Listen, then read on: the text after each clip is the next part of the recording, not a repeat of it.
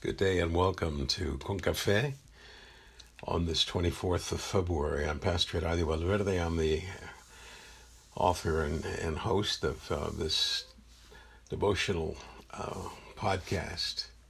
I thank all of you that have been praying for me and for Nellie and, and our health, and you can probably sense it in my voice. I'm not up to 100%.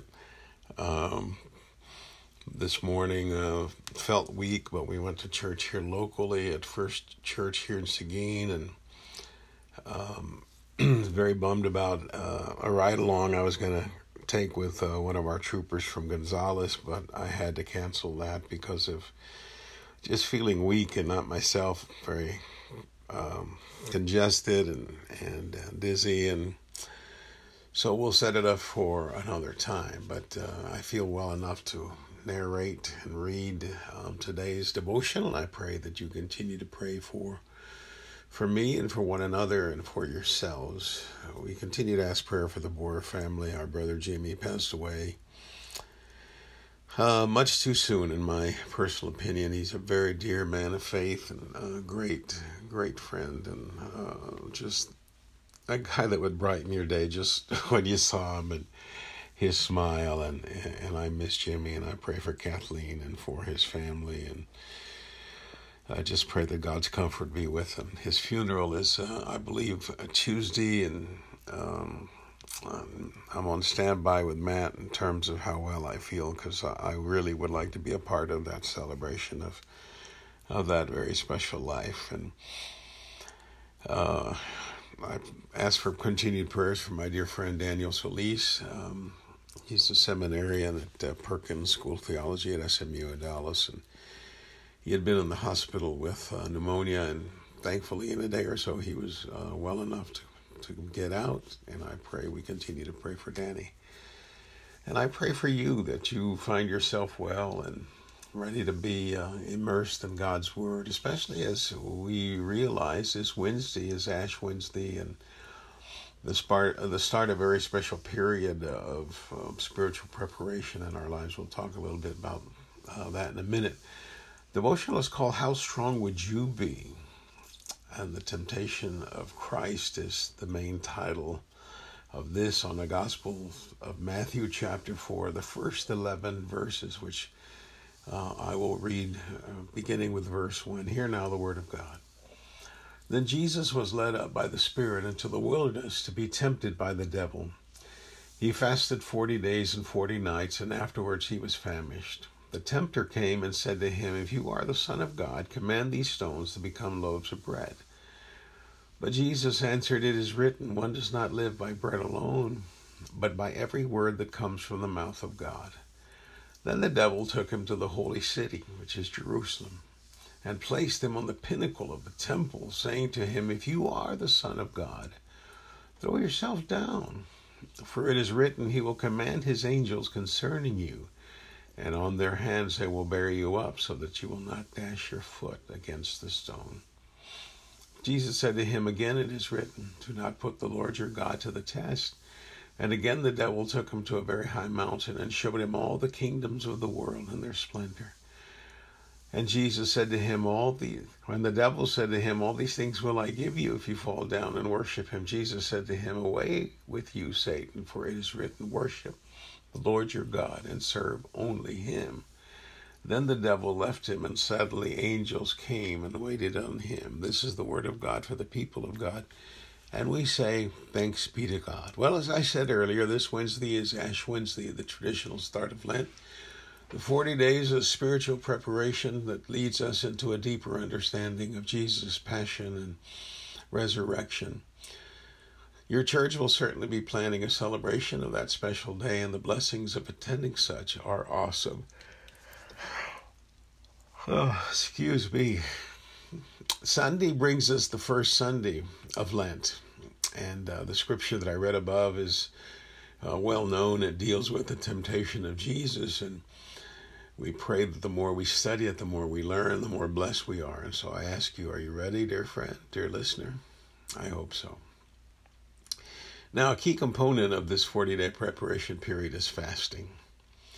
Fasting means giving up a physical nourishment and replacing it with a spiritual practice or discipline. For example, during this time, a lot of people will give up Cokes or soft drinks or Pepsis. So let's say you're giving up Coke or, Coke or Pepsi. You usually have one mid morning, you have one mid afternoon. Instead of drinking your Pepsi, you would drink a glass of water. But the important thing is what you replace the physical with. That is spiritual. Let's say instead of the Pepsi, you go to the Psalms. Instead of a Coke, you go to Colossians. You read a passage or two from the Bible, you pray, you listen, you reflect. And in doing that, you're showing my trust is in God and in heavenly things. And I'm doing this knowing that it's going to make me stronger spiritually. Now, as we read, Jesus observed a very strict fast where he did not eat or drink anything for 40 days and nights. Um, the entire 40 day and night period was spent in prayer and reflection and the nourishment that came from heaven. Now, um, I shouldn't have said he didn't drink anything. There's plenty of water in that area where he he uh, fasted, and Nellie and I were blessed to have walked in the wilderness where we believe Jesus spent those 40 days and 40 nights. And Jesus did a very strict uh, fast that others have followed um, as an example for their own lives and the, their own sort of uh, special purposes they had with their lives, like Gandhi and later Cesar Chavez and his work with uh, the farm workers. Sadly, Cesar um, observed the, the, the fast to the point where his health declined and he died shortly after his last 40 day fast. The greatest need in Jesus' life when he had finished his fast was, of course, hunger. And like I said, Nellie and I, a couple of years ago, we had the privilege of walking in the wilderness when Jesus fasted, and water is plentiful there, but there's no food source other than reminders of food sources such as the stones, whose shapes are similar to breads of the time, and so naturally, when the tempter chooses the obvious, the weak point in Jesus' life at that moment, he said, If you are the Son of God, command these stones to become loaves of bread. Feed yourself by using your superpowers, and in a paraphrase, prove that you are indeed the Son of God. But not so, Jesus replied. It is written, One does not live by bread alone, but by every word that comes from the mouth of God. So we know that Jesus knew Scripture, and so does the devil. The second perceived weakness was to place the Son of God at the highest point of the temple and to tempt his trust in his Father. The tempter said, Throw yourself down, because he will command his angels concerning you. Nothing shall harm you. Jesus replied, and again, Scripture, do not put the Lord your God to the test. The third point was to tempt the Son of God as to who really rules the world. It's easy for the devil to say, All of these I will give you if you fall down and worship me. Jesus replied, Worship the Lord your God and serve only him.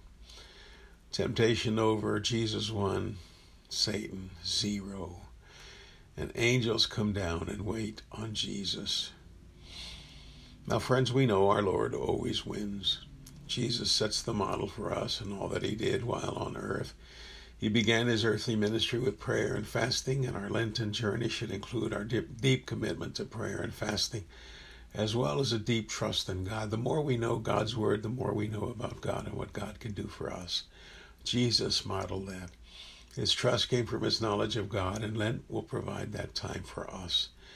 So I pray that you will indeed take seriously from Ash Wednesday on uh, as a time to prepare spiritually for all that Lent allows us, and then for Easter and Holy Week and all that uh, wonderful uh, remembrance of what God did through his Son, Jesus Christ. Let's pray.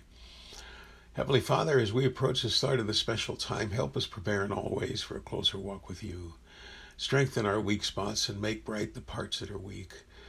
We seek to know you better by knowing what your Son did for us during his passion. And we pray in his name, Jesus, our Lord, our Christ.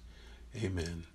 Dear listener, dear reader, thank you for for tuning in. I pray you have indeed a, a great and blessed day in the Lord. And Lent is not so much about what we give up as it is what we take up. that will bless us spiritually. Receive my blessings of love and peace. I'm Pastor Adi Valverde. Again, thank you for listening. If this has blessed you in any way, I invite you to pass it on. Share it with someone that might need a blessing. Thank you again for joining me. May the Lord bless you and keep you.